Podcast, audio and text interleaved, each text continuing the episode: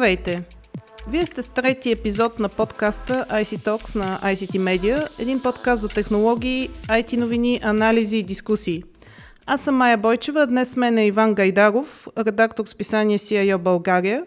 С него ще си говорим за последните новости около проекта на Facebook за създаване на собствена виртуална валута. Иване, какво се случва с проекта? На какво ниво е?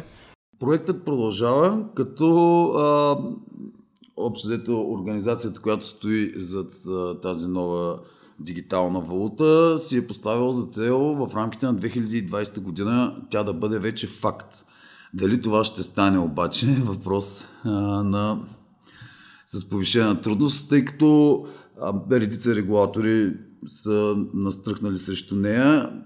Много представители на Фейсбук се явяват пред различни регулаторни органи и дават показания едва ли не, защото към тях така с една, може би, заслужена мнителност се, се отнасят. Дори самия Марк Зукърбърг беше наскоро пред Конгреса и призна, че Фейсбук надали е най-добрият емисар, който да промотира в общественото пространство такава дигитална валута. Затова той пое общо заето ангажимента никъде тя да не, да не става активна преди да има договорка с абсолютно всички видове регулатори, било то в Штатите, било то в Европейския съюз и на редица други места, където имат подобни проблеми.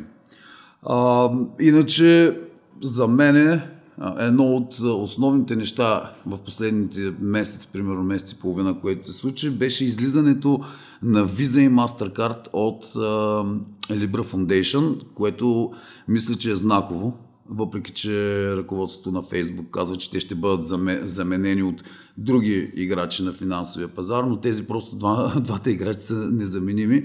Така че движението на проекта продължава, но търпи, определено търпи удари постоянно, които променят леко посоката му.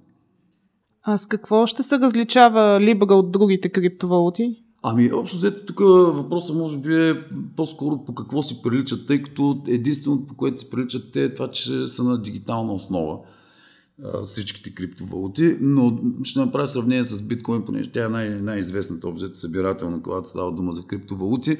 За биткоин тя е абсолютно децентрализирана. Не може да говорим за собственик или за някой, който а, упражнява някакъв контрол над нейното развитие, докато при Libra а, по-скоро говорим така наречените стейблкоин, които, зад които стоят организации, ясни организации, а, подкрепени са с а, а, фиатни валути, с стойност, било то акции, било то фиатни валути.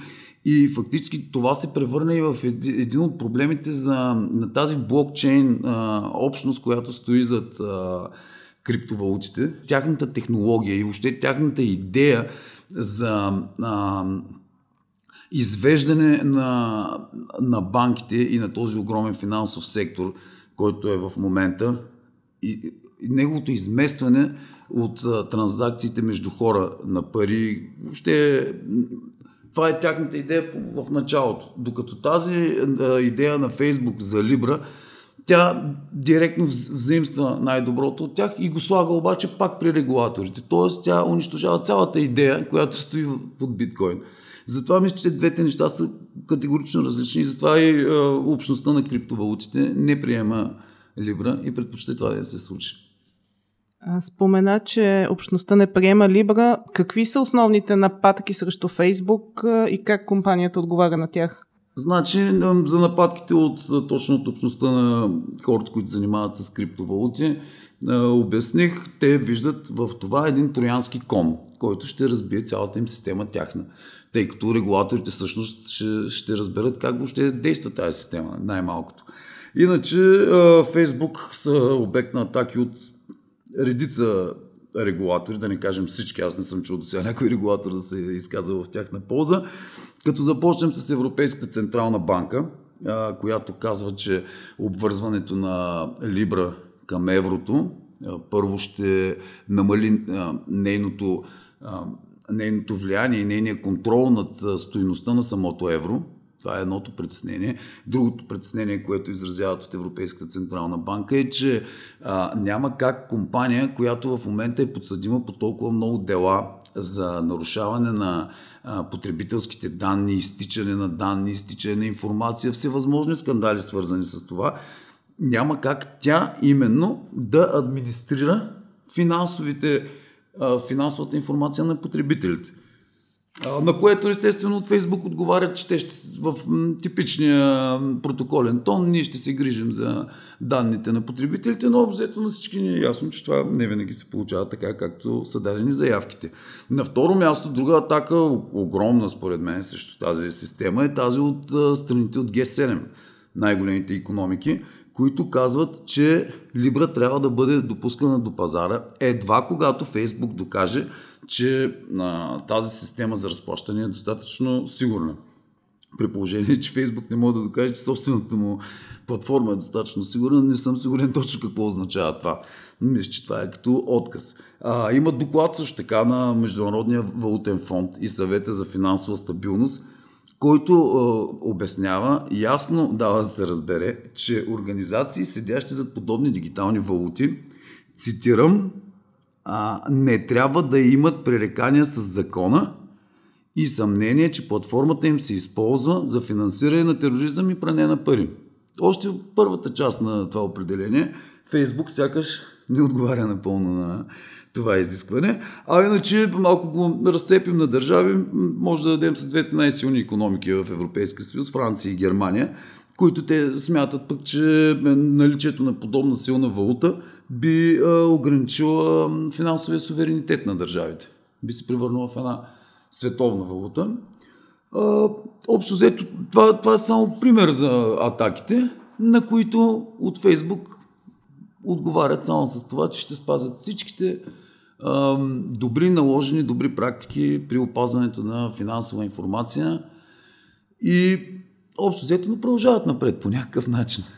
Докъде ще видим.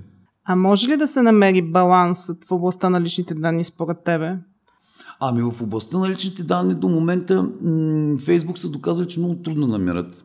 Защото да, техният финансов модел е базиран на въпросните лични данни а, и на таргетирането на реклама при наличие на финансови данни вече за потребителите. Опасенията, че тази, това таргетиране ще бъде още по-фокусирано естествено се засилват. Но иначе даже отнесе новината, че Федералният резерв на САЩ все пак за пръв път допуска, че дигиталните валути може, могат да, се, да са като добавка към вече съществуващите финансови инструменти, но единствено ако се подчиняват на а, строги регулации, което фактически си, е, си противоречи с самата същност на криптовалутите. А и не трябва да забравим, че следващите две страници са пълни с опасения. След това изречение, следващите са опасения. Така че баланс много трудно може да се намери най-малкото, защото това е платформа, която, с която да удовлетвори, имам предвид самите регулатори. Защото тази платформа заплаща всъщност съществуващата финансова система. Тази консерва, този консервативен гигант, който, който е обзето е свързан в целия свят. Тези системи са свързани и налагането на една общо взето валута дигитална, която, която може да бъде обменена, както се обменят, цитирам, снимки в Фейсбук. Тя дава вече съвсем други хоризонти и съвсем други перспективи пред финансовия свят, за който не съм много сигурен, че а, финансовите мастодонти са готови да играят тази игра. Добре, какъв ще е изходът според тебе? До година ще имаме ли либра валута? Ами според мен точно до година няма да има Libra валута, тъй като а, тази Libra Foundation, която в крайна сметка седи в основата, а в нея са включени, мисля, че 27 бяха първоначалните компании, които трябваше да бъдат и те се придържат към тази бройка, въпреки че ни излизат, други влизат. Но след като има такова текучество на влизащи и излизащи, те най-малкото трябва първо да спрат това и да се разбере кои точно организации, защото това е важно за, за потребителското доверие.